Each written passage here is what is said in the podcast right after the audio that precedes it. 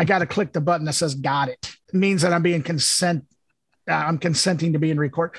There's something oddly like, oddly like soothing, but also unsettling at the same time about Yeah. clicking that button every time. Well, I mean, we all really want robots to control our lives, don't we? I mean, think of the freedom, you know? Yeah. Well, if if that actually takes over, hmm no one would have to work fast food ever again. Yeah. And that's- most most jobs would probably be gone. It's yeah, great. That's that's a thrilling thought. Um, Yeah. But then they got to figure out what they're going to do about money, and Hmm. that's a stressful thought because, okay, well, are you just going to get rid of money and everyone can just live in a utopia? I highly doubt that's going to happen. yeah, probably not. in this the, the people with money really like having that money. they so- do, and so Yeah. I hope that they do eliminate work. Yeah, me too. I mean, that would be great if we didn't have to work. And and the things that like need to be done could be done on a volunteer basis. Maybe you get paid for volunteer work you do. Oh, that would be fantastic. Well, it, would cease to be volunteer work though. Yeah, but they could call it that. They lie about everything else. they Yeah, they they Hey. they they're those liars. those liars, liars. damn liars.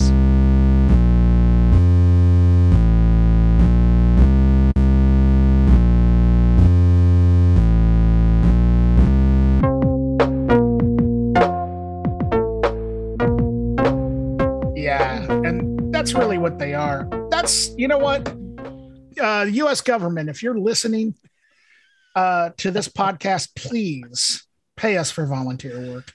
Yeah. And stop being liars. And yeah, stop being liars. I assume that's the they. I don't know. Yeah, well, I mean that's that's I mean, that's best, part of the they. it's the best I can come up with. I mean, I'm not very smart.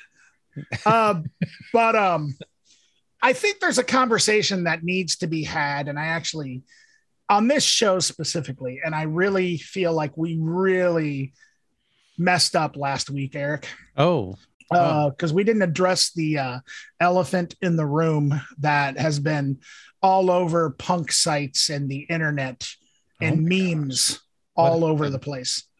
Did you hear about the singer of Buck Cherry wanting to front Minor Threat? Um, yeah, I guess I saw like a post or something. And I then originally and thought then it I was- saw, and then I saw your post.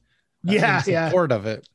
Yes, Um, I yeah. 100% back this idea. Okay. Well, let's hear it. Let's hear your reasons. This Okay. Is, this is your soapbox. Well, as you know, I am a fan of things oftentimes that uh, are just absolutely hilarious and seem to be destructive, and being well aware that this is something that's really going to probably go down in flames if it actually did happen.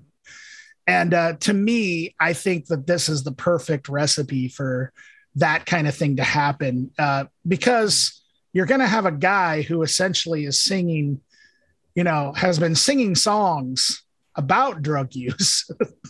I mean, there's that one song, uh, I love the cocaine. I love the cocaine. Wasn't that Buck Cherry all lit up again? I have no idea. I think it was. I, I don't. I can't. I can't even think of a Buck Cherry song. Uh, really? You? Yeah, Well, yeah. I missed it. I'm Um, honestly, um, I'm so happy for you and jealous of you. I just think that it would be the most bizarre thing ever, and Mhm. it it would just be complete validation that we are living in like the twilight zone. And I just think it would be. I just the idea of like the guy who did the song "All Lit Up Again." I love the cocaine singing "I've Got a Straight Edge." Mhm. would just Yeah. be and he even said that he would shave his head like Ian MacKaye to do it. he actually sent, from what I understand, and I don't think this is bullshit. He actually Mhm. reached out to Brian Baker to do it.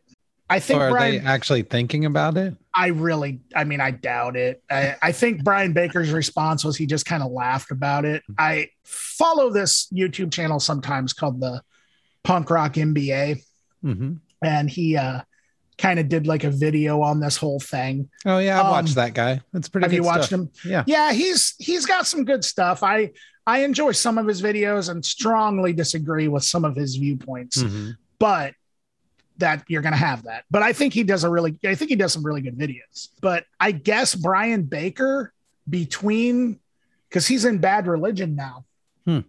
And I think that after Minor Threat he went on to Dag Nasty. Then I guess between Dag Nasty and Bad Religion if I'm I could be getting these timelines messed up. He was actually in a glam metal band. Oh. wow. So uh, Finn McKenty was saying in his video that it kind of makes sense if you actually think of that. Brian Baker was not opposed to at one time selling out. That's one of the reasons why Minor Threat broke up was that they wanted to become they wanted to have more of a commercial sound. And Ian MacKaye or Ian MacKaye, I guess he just he called a band meeting and just said, I reject your demands. And like, which I mean, that that's a beautiful thing because now we have Fugazi. But could you imagine if you wouldn't have and would have said, well, okay, yeah, let's see what happens. And then Minor Threat puts out the U2 sounding record. Uh, that would have been know. weird. I would have. Yeah, I would have been interested to hear it though. I mean, Me too. it would have to get filtered through the stuff they had previously done anyway, even like subconsciously. It would still have some sort of edge to it. And, and that's not a U2 pun, but like it would still be sort of punky. I mean, it would almost have to be, even accidentally. I think it would be, it could have been interesting. Oh, well, I mean, even even U2 themselves in the early days had like that tinny thing kind of going on, and the Cure a little bit, you know. And so, I think that's what it would have been like, Mhm. at least in the early stages of that. I think it would have been that just tinny kind of college rocky. yeah, And basically, I think it would have been like Husker Du, you know, makes sense. like what Husker Du did. You know, they because they were a, pretty much a straight up hardcore band when they first started too. Mhm. All right, so then I, I got to ask you, and Yes. maybe you're not as passionate about I am as uh, on this topic, but what do you think? You think, uh, do you think minor threat. I don't know. I mean, I like your, I like your take on just sort of it being a hotbed of chaos. You know, just having setting something up to watch it destroy itself. I get that. It sounds cool. I'd watch it. yeah, and you know, and I don't. I mean, minor threat to me, like I don't even understand. I, I mean, I love minor threat, but it's like they barely existed. Yeah. Anyway, you know what I mean? It was Yep. like a very short amount of time, very limited releases, and I mean, it had a huge impact on punk rock and society in general. Um, at least in the punk rock community, and I think that's all amazing, but it also just died on the vine like a long time ago. And this idea that people are just like waiting for a minor threat reunion, I don't, it just seems funny to me, you know? yeah, it's And like, hilarious. were they talking about this before Buck Cherry? I assume that's his name. Uh, Buck Cherry, um, uh, That's what I call him. Yeah. Like, did he cause all the the idea just by saying he would want to do it? I or don't were they know. already talking about it? I doubt it. No, I really doubt Yeah. minor threat. so if it happens, it's like together. a self fulfilling prophecy. I, I think what it was is I think actually, in fact, I'm almost 100% sure what it was is th- there was an interview that somebody did with that guy from Buck Cherry. I think his name is Josh Todd or something, but I'm going to call him Buck Cherry. yeah, I can't Um, think of any better name for it. and while while I'm thinking about it, can can we also mention that Buck Cherry? I, it's not my favorite name for a band, but I do think it's hilarious Uh-huh. because you know what it is, don't you? I don't. It's Chuck Berry in reverse. Oh, yeah, that's actually pretty smart. Yeah. So I I will give them that. It's Yeah, that that's I kind of like them now. I mean, I've never heard yeah, them, yeah. but I, it's it's it's rock. It's not the worst thing in the world. I mean, even the Hmm. song, the the other big hit they had besides "Let Up" was uh this song called "Crazy Bitch." oh wow. Uh, yeah, it, it's all Nice. over the place, and it's um, well, it's all over the place now. If you're like in a bar, you know, Oh. I mean, that's Yeah. that's kind of you know, like uh probably cover band stages, you know, Wow. like I would assume. But yes, I, I mean, I would probably not listen to them just based on the name of that song. the name of that song. Yeah, if that's their Yeah. biggest hit, It is. then Well, besides No. lit up, it's not. what it sounds like. It's, I mean, it basically just sounds like 80s radio Huh. rock. And yeah, that song is obviously problematic. yeah. Uh, that's a whole nother thing too, is um, if he's on there, like, and he's singing filler, which has that line. Um, I think it's in filler where MacKaye was screaming about, you don't love her, you know, like, Hmm, hmm. basically like you know saying yeah you're you're making her like an object or something like that i can't even remember the line right now but anyway that would be another thing is you know your biggest hit was crazy bitch Like, right. you know what i mean and Oh, uh man. You yeah, know, and- I don't know. I like I said, I don't care. I love the idea of chaos and Me too. self-destruction. And I guess that's fun to watch sometimes if it's not really hurting anyone. yeah no and, and um, yeah, so I'm all about it. I'll go. i think my biggest my biggest fear would be if it actually turned out good And they Like- restarted making new music and recording oh man as minor now, threat. now you're really getting into some scary territory there Uh, as minor well i mean you know it happened to dead Ken- well dead kennedys haven't made new music but right. the whole reunion thing with a different singer definitely Mhm. happened with Dead Kennedys. Yeah. Black Flag, I mean, they they actually went as far as to putting out that new album back Yeah. in 2013 and um but yeah, uh so yeah, minor threat. Uh hey, uh I got an idea, listeners. Oh. Let us know what you think. Our are are we wrong? Yeah. Are you stoked on Mr. Buck Cherry singing for Minor Threat? Yes. Is that, is that super exciting for you? Missed okay. I'm I actually think he should start calling himself Mr. Buckcherry. Wow. Yeah. I mean, why wouldn't he? It's Yeah. way more well known than whatever his real name might happen to be. I mean, yeah, Buck Cherry. I I, think mean, that's I know good- people come up to him and say, Hey, you're Buck Cherry, right? you think he goes, No, actually, I'm John. Josh? I'm Josh. I'm Josh. No, no. He says, Yeah, I'm Yeah. Buck Cherry. He's yeah. You know what he does. it? like, Pretty it- soon, yeah. I'm going to be known as Minor Threat. yeah, you want an autograph? Sure. What the fuck does this say? yeah. Is my name? No, it's supposed to say Buck Cherry. he just he just hands him like Yeah. the cover of a CD. says Buck Cherry. There's my name right there. yep. Oh my god. Okay. So um I I'm glad we got that worked out. yeah, I, I'm but you know, I I do think that it was important to address that on this show. Yeah, yeah, it's pretty important. Mhm. Anything else important going on? Uh no. All right. Speaking of records, though, we still talk about records on this show, don't we? Hmm, sometimes. Okay. I just wanted to make sure. Is it okay if uh, yeah I talk about some? I think we could. Sure. Okay. All right. I just wanted to. I wanted to double check because I never know what's okay anymore. what's the right thing to do? I don't know. Maybe there isn't one. Maybe not. Maybe not. uh, this episode is going to be um, another episode where Eric and I only have one pick a piece because we had another viewer, viewer, listener request from our good friend Michael Dunlap, also known as MJ Dunlap. Mhm. Um, and he uh, requested that we reviewed an album from this group called Peter and the Wolf called the Ivory Palms. So we're going to get to that here in a little bit after um, Yeah. we go through our two releases. So And then we're gonna have a local review. Yes. Who is Uh, Justice Fetish from Des Moines. Justice Fetish, yes. Mhm. So I'm going to go ahead and talk about my pick. It's from this group called Paris Death Hilton. Now, I know nothing about Paris Death Hilton other than I think the name is cool.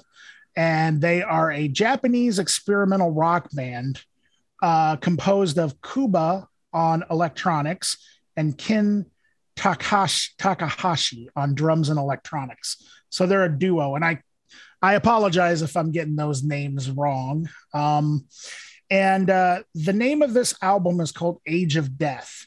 And uh, this was recommended to me from my friend John, who lives in Clinton. And um, which I was really surprised that he recommended this because knowing my friend John, he normally doesn't seem to listen to stuff like this. I was really surprised. And then when I listened to it, uh, the first thing I kind of thought was this is like almost at times like dubstep, but then it kind of goes into really crazy electronics. It's all instrumental. It's definitely got a hip hop vibe to it, somewhat of an industrial thing kind of going on. There's elements of EDM. I would even say that there's elements of like kind of like spastic. I wouldn't call it like vaporwave, but the way that the songs are kind of structured and the way they kind of move around at times reminds me of that. Mm-hmm. Um, and yeah, like I said, there's a lot of sort of that, um, you know, which is the part that kind of reminds me of of dubstep. So like, hmm. it's a very interesting uh, sounding record, but it's not just one thing to me at all. It all of those elements, I couldn't narrow it down and put this in any one of those genres on its own. It's just really kind of a culmination of like all of the crazy sort of electronic music that I've heard in the past, I don't know, decade or so. And yeah, it's it's really cool. There's there's three different songs called Dead Beef, hmm. which are all spelled with different lowercase and uppercase kind of switched around. Probably, I think my favorite song off of this was Einsteinic Death Model. Mm-hmm. Um, and the first track called Say My Name, mm-hmm. which I, for some reason, I was thinking uh, that it was going to be maybe some sort of like redoing of the uh, Destiny's Child song, oh, Say My Name. Yeah. Uh, and the reason why I immediately thought of that was because the next song is called Celebcore. Hmm. So I was kind of expecting it to maybe be like something that you would hear Void Dweller do or something like that. That's kind of what I was mm-hmm. wondering about. And actually, one of the reasons why I thought that was because I shared Void Dweller with my friend John, and then he uh, he immediately shared this with me. Hmm. So nice. I think he found similarities between mm-hmm. Void Dweller and this. And that's another like reference, whatever Void Dweller is. I could definitely, like this is the, the, the, parts of this are like that. There isn't, mm-hmm. it's not as sample heavy at all. In fact, mm-hmm. I don't think there was really any samples whatsoever. But I did mm-hmm. see, I did watch a live performance. What it is, uh, it's a live drummer actually, mm-hmm. um, and then a bunch of electronic equipment. I'm assuming probably synths and mm-hmm. samplers mm-hmm. and machines and stuff like that. It's mm-hmm. it's a really cool thing. So if you're a fan of like dubstep, and when I say dubstep, I don't mean necessarily dubstep like uh, what's the Coda and the Space Ape. Uh, oh, Am I saying that right? Code nine. Code nine and the space ape. That's mm-hmm. it. Yeah. Uh, maybe not necessarily stuff like that. I'm, I'm mm-hmm. thinking more like the music of Skrillex or something like that. Hmm. Um, a little bit, maybe a little spazzier at times, but it's not all that. It's there's definitely a lot more. Um, it's it's definitely like controlled chaos is what this mm-hmm. record mm-hmm. is. And if you're a fan of industrial music, if you're a fan of just instrumental, electronic, crazy stuff, you could find something in here that you would like too. Very interesting uh, record. Um, did you like this, Eric? Yeah, I did. Um, it's funny though. I think we had sort of different takes on it, which is cool mm-hmm. because that's kind of how music should work. You know, sure. You're you are the filter sure. music goes through, you know? But yeah, I would say that this is spaz rock of the highest order.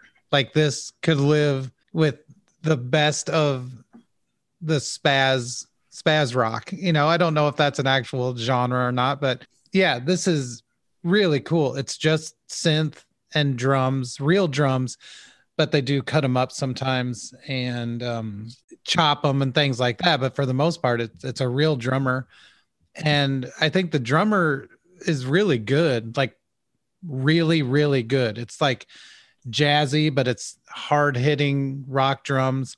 The drums reminded me of like Trans Am, Big Business, Mhm. uh, Lightning Bolt, that kind of thing, where the drums are really equal in the mix and in the song, and they're just as much a part of anything else that's happening.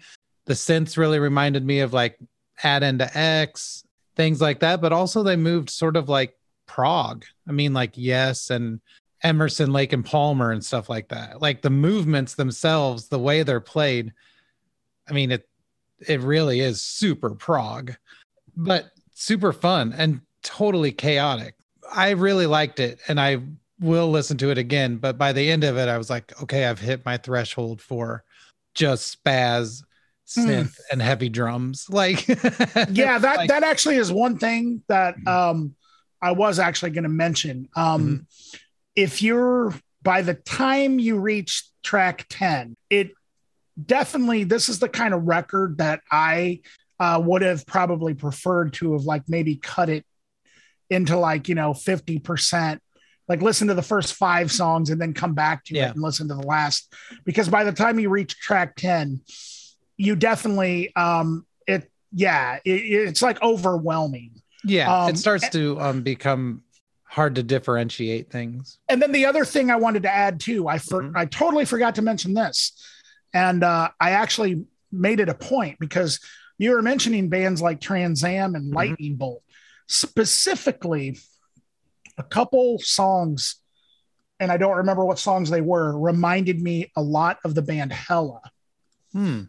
and I remember, um, I, I like you mentioned that kind of like you know post rock hmm sort of thing, and the drummer Zach Hill Mhm. um, of Hella, the drummer of this band, reminded me a lot of him. Oh, So okay. Cool. That totally reminded me when you when you mentioned that. Yeah. Anyway, sorry. to- Oh, not at all.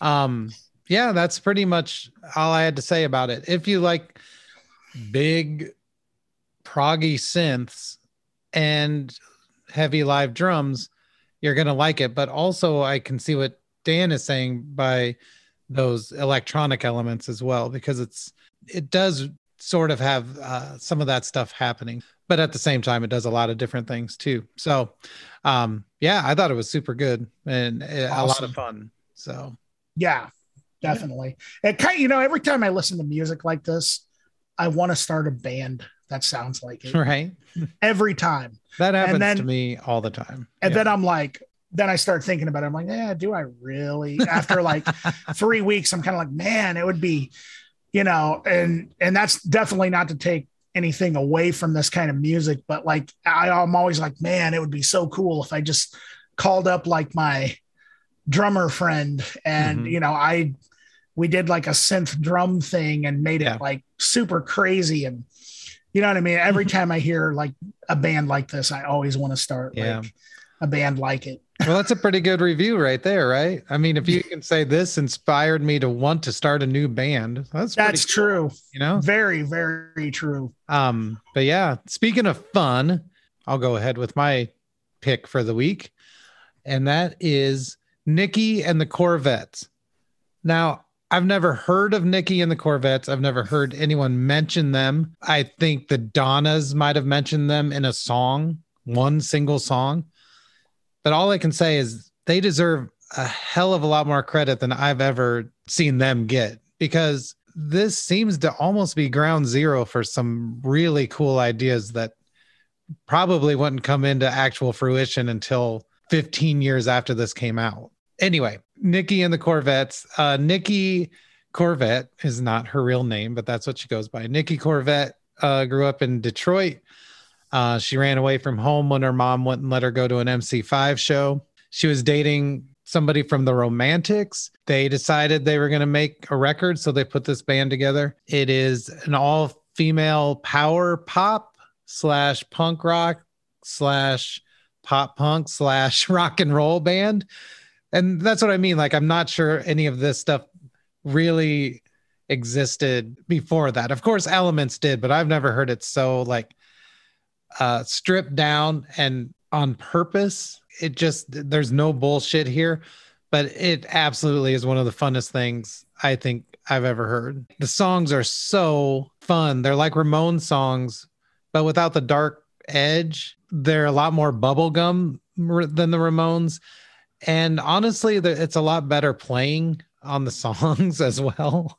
Not that that matters. I I, I think that uh, the Ramones, people who like the Ramones, like that element of of it and how stripped down it is. But right, these have like nice melodies, nice vocals, uh, good guitar solos, great drumming, a lot of interesting choices, but all of it very rooted in like 50s um, rock and roll and bubblegum pop, 50s, 60s, things like that. Um, but yeah, it's uh it is so super fun.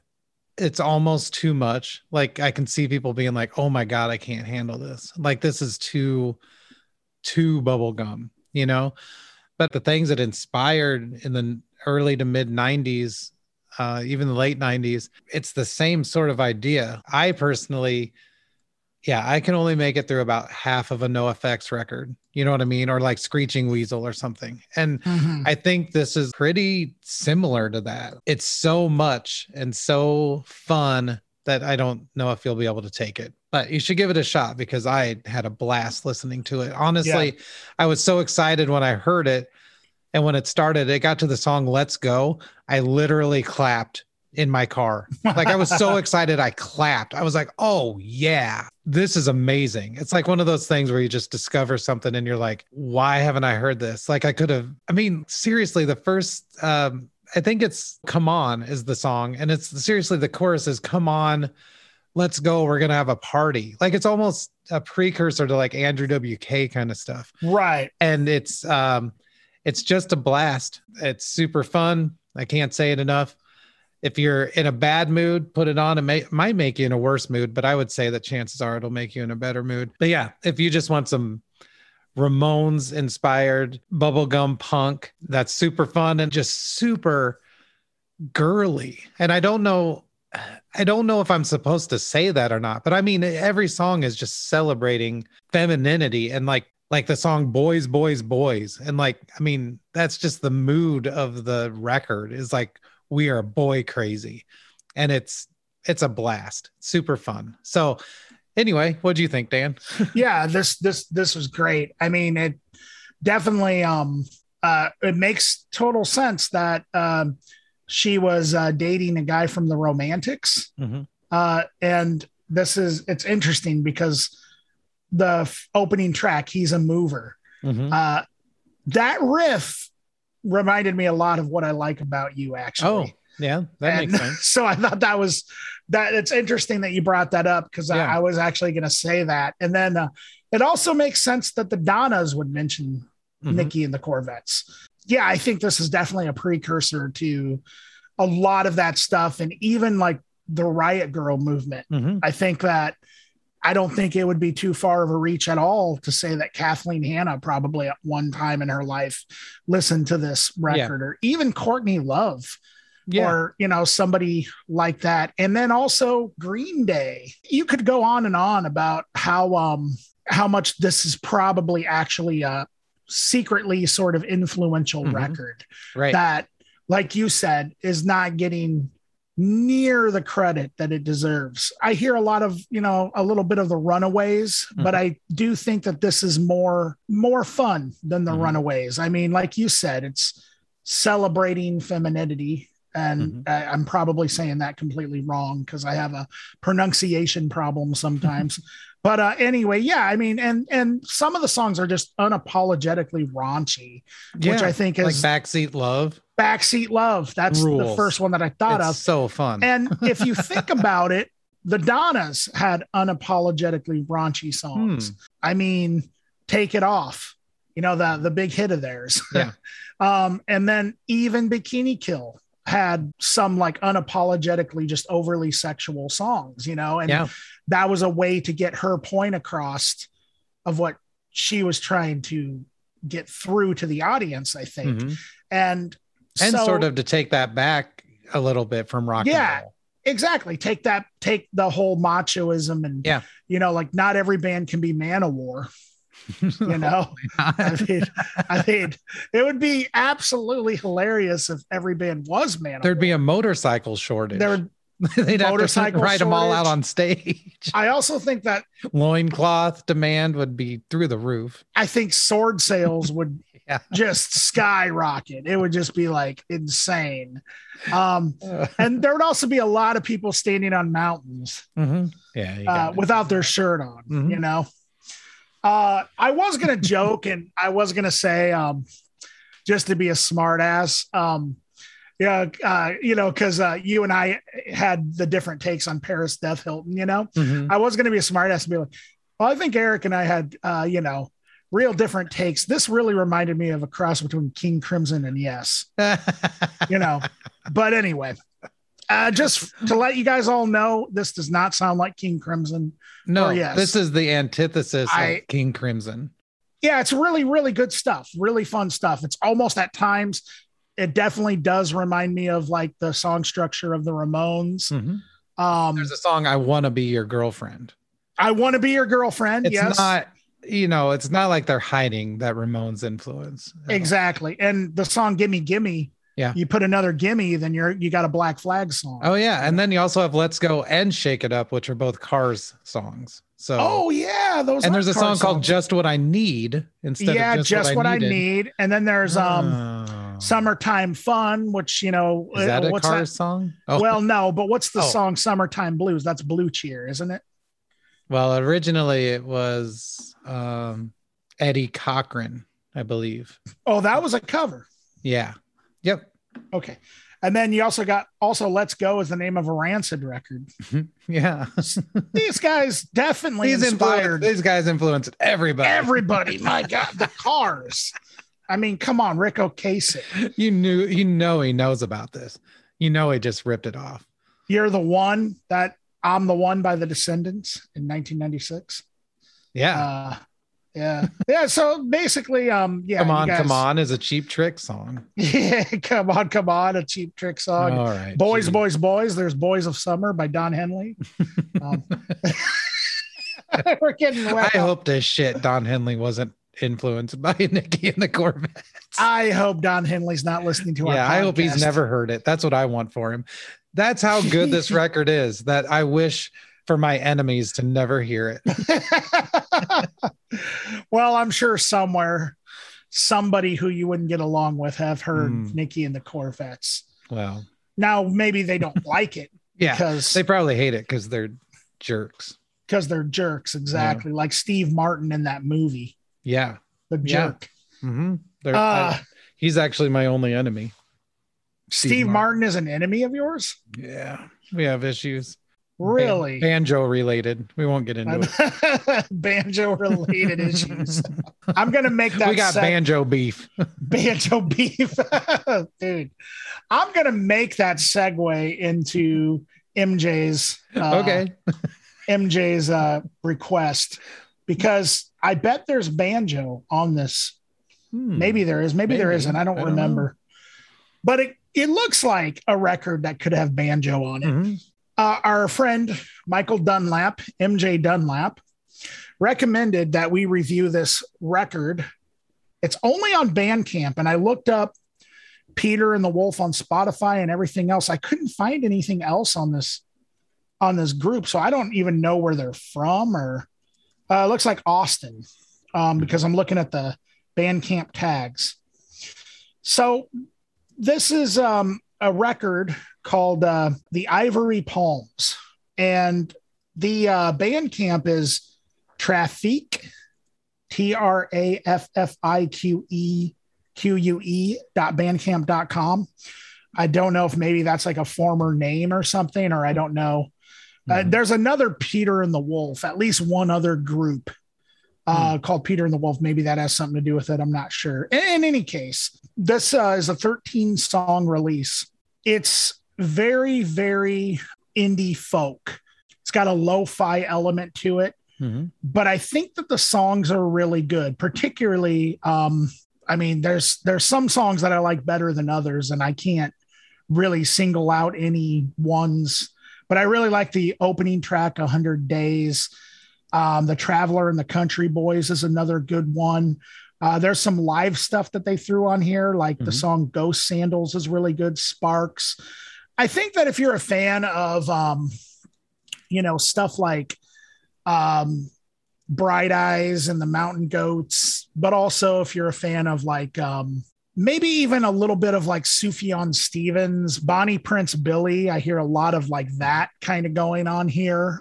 And these are all just kind of comparisons that I'm kind of throwing out there. The Shins. This is uh I, I think this is your cup of tea. And I think it's it's done really well. I really like the kind of low-fi ness of it. I like the fact it's not recorded perfectly.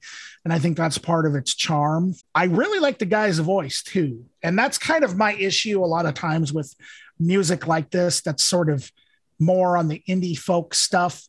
The the voice can really make it or break it with me. And I tend mm-hmm. to like the more untrained sort of stranger sounding vocals. That's I think that's why like I really like, for example, John Darnielle from the Mountain Goats. I really like his mm-hmm. vocals mm-hmm.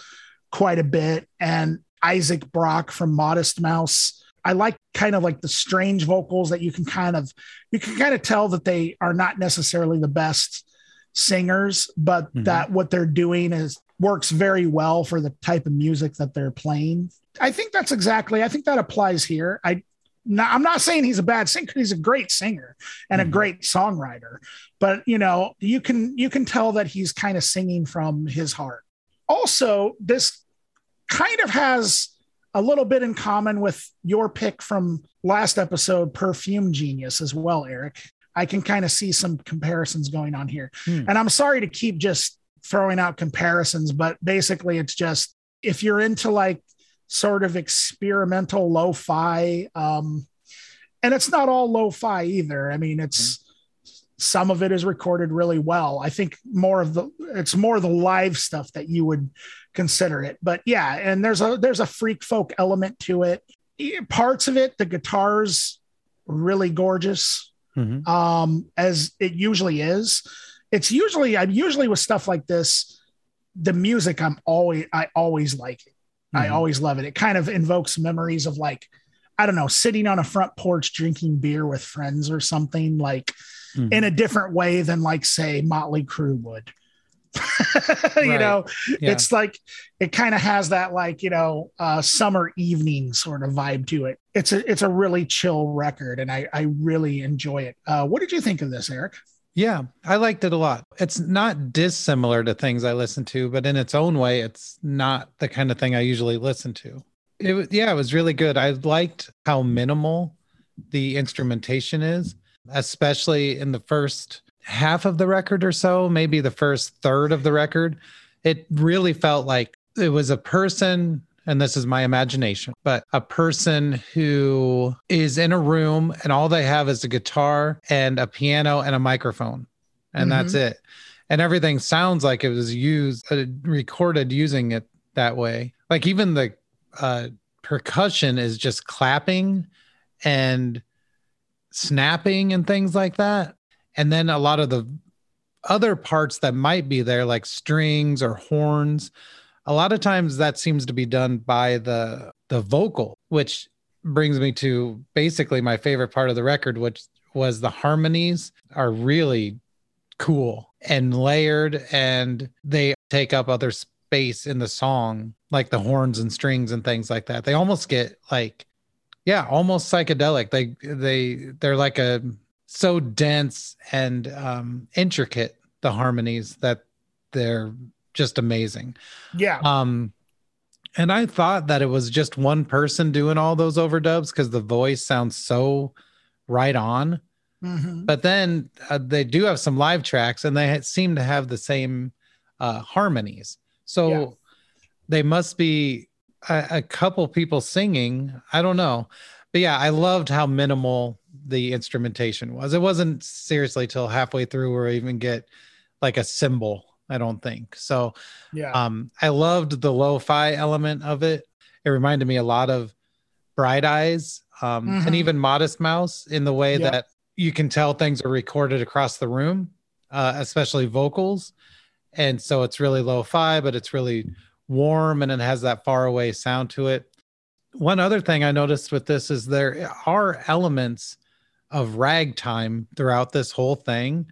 Mm-hmm. Like, especially, I think there's a piano based song, and that very much is just kind of like a ragtime song. And so, again, another narrative I sort of made up here is that because in the record, lyrically, there are a lot of references to traveling, being a voyager, riding trains, uh, being homeless.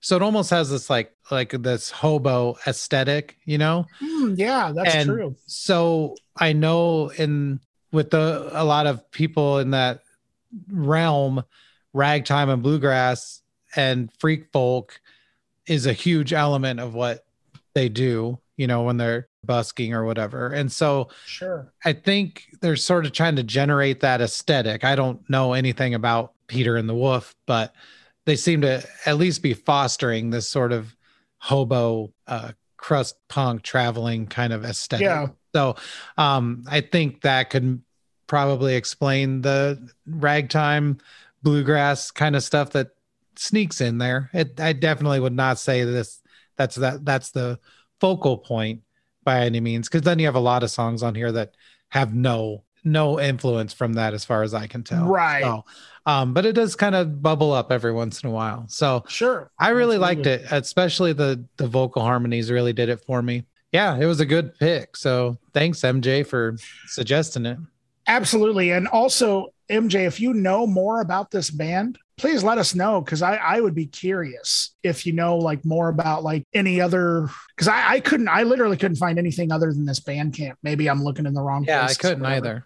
I'd like to see like, you know, if, do you know if there's any live performances or mm-hmm. anything mm-hmm. that exist on YouTube? Because I would be interested in seeing this in a mm-hmm. live setting. Me too. So, yeah, yeah awesome. thank you, MJ. Yeah, sweet. Good so, I guess it's time for the local review. This week I picked Justice Fetish.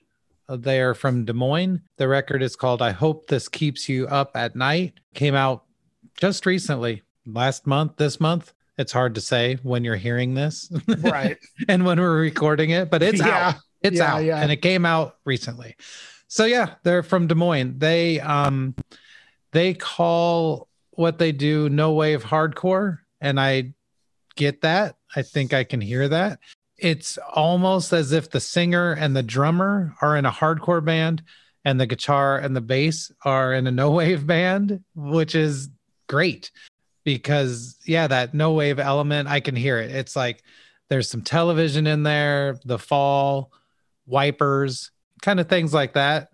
Things probably played on Jazzmaster guitars, you know. But then, you know, my understanding of hardcore, I don't have a lot, unfortunately, to compare things to, but a couple groups that I like that I also thought shared some elements of this are the locust and genghis tron. Mm-hmm. and that's mostly in the yeah it gets kind of spazzy in moments. Like um i don't want to say goofy or funny because that's not really what it is. It just gets a little wild and weird but it does make it a little bit more intense when the heavy stuff happens you know? And it adds an uh, element of like um wildness to the whole thing. Like you don't feel very safe listening to it. There's not a lot to like latch onto, and that's really good because I I think if I had to guess, I would think that Justice Fetish is purposely trying to sort of discombobulate the listener. You know, they're trying to get you wound up and out of sorts. And I think it works tremendously. The playing is just amazing all the way through. Very tight, super interesting not like anything I've heard before. And like I said, my experience with hardcore is limited, but it's still um I've never heard hardcore exactly like this. So, but I love the sound that everyone's coming up with and the playing is awesome. Like I said. So yeah, they're very very political. Um if you pay attention to lyrics, you'll hear that. If you don't, I guess it doesn't really matter but um yeah they're anarchist vegan uh i don't know if you know how militant they are as people but in the music the lyrics seem to be pretty pretty focused so that's cool. Um, in addition to this having just come out, this record, they are playing a bunch of shows soon around Iowa. August 21st will be in Iowa City with uh, PsyOps, which is a friend of mine's band, Dolly. Um, and Stress Positions is another band that's playing. And that will be at a place called Purgatory. And if you don't have the address for that, then just ask a punk. But um, yeah, I I love Justice Fetish. It was super enjoyable to listen to, and I'm super glad to be hearing this kind of stuff coming out of Iowa. Yeah, I can't wait to see him play soon. So, what do you think, Dan? Yeah, I, I loved it. Um, I like how this kind of uh, music is just, you know, it it doesn't dwell on anything. It just gets straight to the point. You know what I mean? Like mm-hmm. most of the songs are no more than you know a minute and a half but there are a couple of them that are over two minutes towards the end mm-hmm. but i love that aspect of it and i really like the title i hope this keeps you up at night as well yeah. as the band name justice fetish i hear the sort of skronk no wave elements meets the hardcore mm-hmm. for sure uh, a lot of this some of it reminds me of something like converge mm-hmm if I had to think of like one band, I mean, a lot of this reminds me a lot of the Daughters. And, but it's completely, it doesn't sound like a rehash of the Daughters. It sounds like they're doing their own thing. It's definitely like a, I agree with you, Eric, that it's not exactly like anything I've ever heard before. I've mm-hmm. heard the no wave meets hardcore thing done before, but not not like this exactly. This is, mm-hmm. I feel like a new approach to it. It's uh, like you kind of said, um, I can hear that the drummer is definitely more of a hardcore or even metal drummer. Mm-hmm. And then, yeah, the, the bass player and guitarists, I definitely hear more of like a um, noisy punk element, like a noise rock element. Mm-hmm or something like that kind of going on.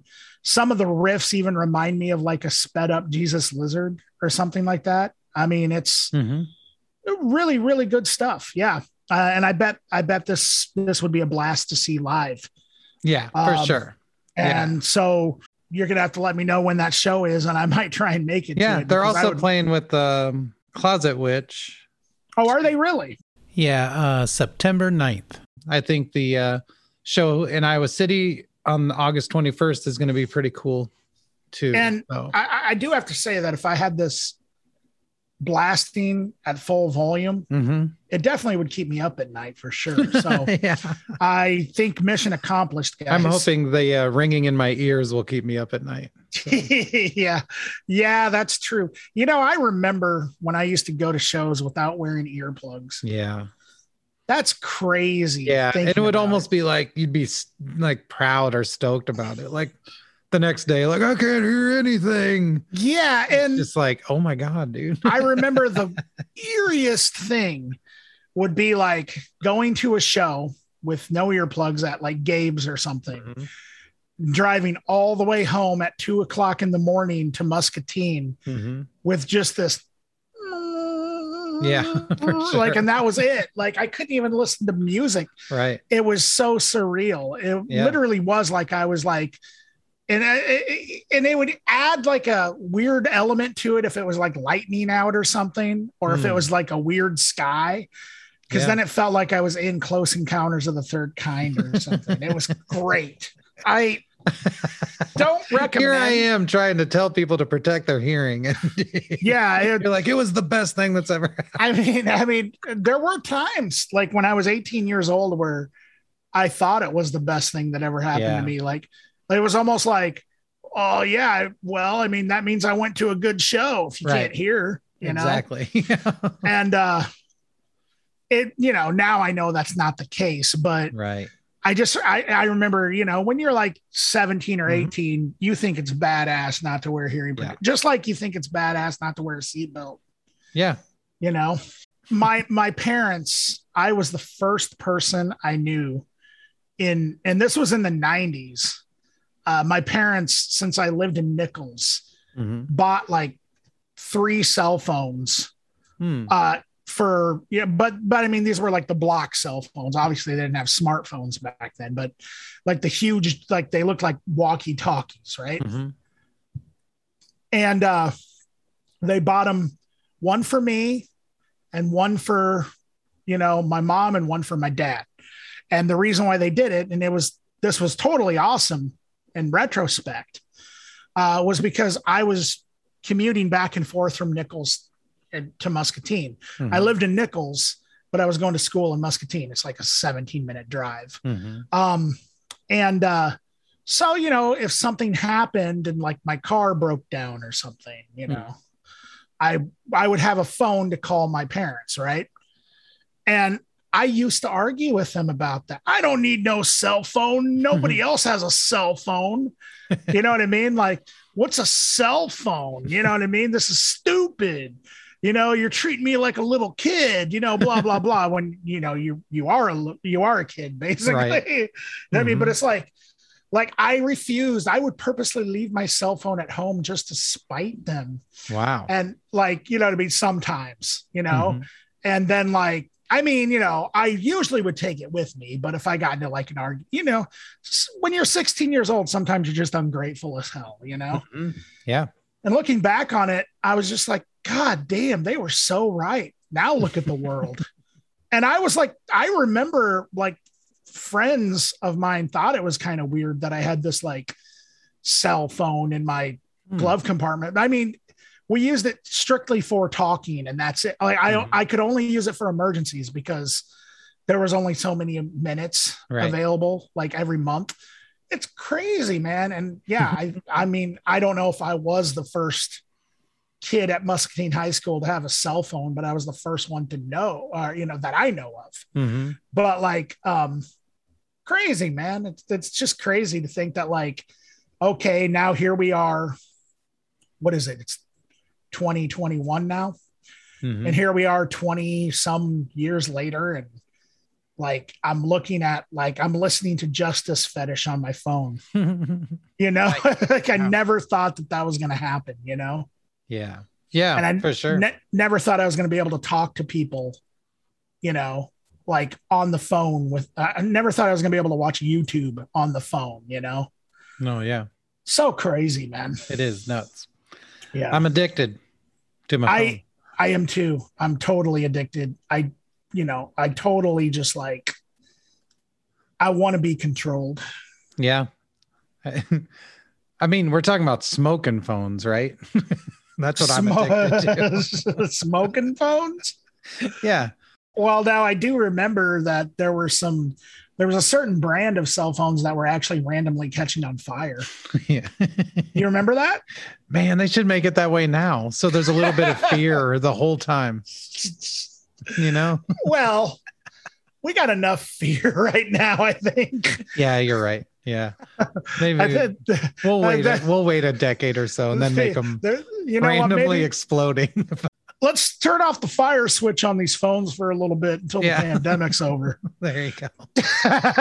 Like, Oh, pandemic's over. Okay. all right, let's get these things burning. Yeah. This might shoot flames into your ear. I Better think- be ready. I think the wor- uh, oh, this stupid motherfucker should have been using the speakerphone anyway. Yeah. I mean, what age Oh, is he living T-Mobile, those will blow your ear off. Dude, that would be great if that's the conversations that these companies are having with these voices. Yeah. Oh yeah, well, you know, we better uh, you know, make it safe for these people. You know, they're catching on fire right now the way it is. Whole head goes up. It goes up. they have like drawings on like a chalkboard, you know, like Yeah. this is what happens. you know, we're not going to make this happen again. Oh, man. I think Hmm.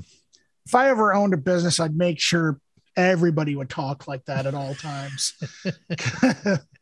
Uh meeting voice, please. Oh yeah, right. Well, anyway, I was saying Come on, man. Oh my god these sons of bitches right here. These- That's all I have to start it every time. I mean, you know, like I think that if like you're making a product that is catching on fire randomly, it only would make sense if you talked like that. yeah. Whole head goes up. whole head goes up. Holy shit. Oh my god. That is that is a whole head goes up. Well, all right. If you guys want to um, go to our Facebook and go to our Instagram, the Accelerative Thrust, we're we're still there, man. Yep. Um, And there's a link to And there's a- the links. yep, there's a link to the links. Um, Yeah. to uh, where you can listen to this podcast. I mean, if you're listening to this podcast, you're already listening, so we don't really need to tell Yeah. you that. But tell your friends about it. Yeah, tell, your friends. And if you don't have friends, well, you can talk to us. tell your enemies. We'll be your friends. Yeah, tell your enemies too. I mean, you know, it's like I I don't care. I'll I'll have friends and enemies listen to this. Yeah, and who knows, your enemies might be my friends. So Yeah, you just never know. yeah, one man's trash, as they say. Wouldn't I'm just thinking of a like some kid who's getting bullied every day by the same kid, and while he's getting like punched in the face, he's like, "Hey, dude, have you listened to the Accelerative Thrust podcast?" And then the guy the guy stops punching him, like, "No, I'll check it out." Okay, and then he's like, "Boom, boom." Resume punching. Punch. Yeah. Anyways, so yeah, yeah, we're on Facebook and Instagram, Accelerative Thrust. Um, also, I didn't, I don't know if a lot of you are aware, but um, I'm sure you probably are. But there's a YouTube channel, Accelerative Thrust, which has been pretty inactive for the last three months, but more content coming to that soon. We'll let you know. So keep But in the your meantime- eyes open. In the meantime, if you want to go over there and check out the content that's up there, it's a lot different than this podcast Mhm, um, except for the two videos that I did with Eric. mhm. The other stuff is just me um, before this podcast, but that's all kind of interesting stuff, I guess, to some people. Um, Oof, I mean, it was sold- interesting. Sold that one. well, it was interesting. It's interesting to me, but you know, Yeah. like, uh, you know, hey, what are you gonna, what are you gonna do? so, yeah so yeah um if you are listening and you have uh, a band um you know an iowa band let us know if you want us to review it or uh anything or if your friends do like tell us what we should check out. Um don't forget enemies. yeah and yeah if your enemies have a band you want to have us review make sure to say they're enemies and then we'll do a really bad review. That'll be funny. Um we'll start some beef. Yeah. The yeah Iowa just Beef Cast. get get a hold of us and let us know uh what you want to hear because we're open to it so. We are. yeah yeah you guys have a very, very wonderful day. bye Bye.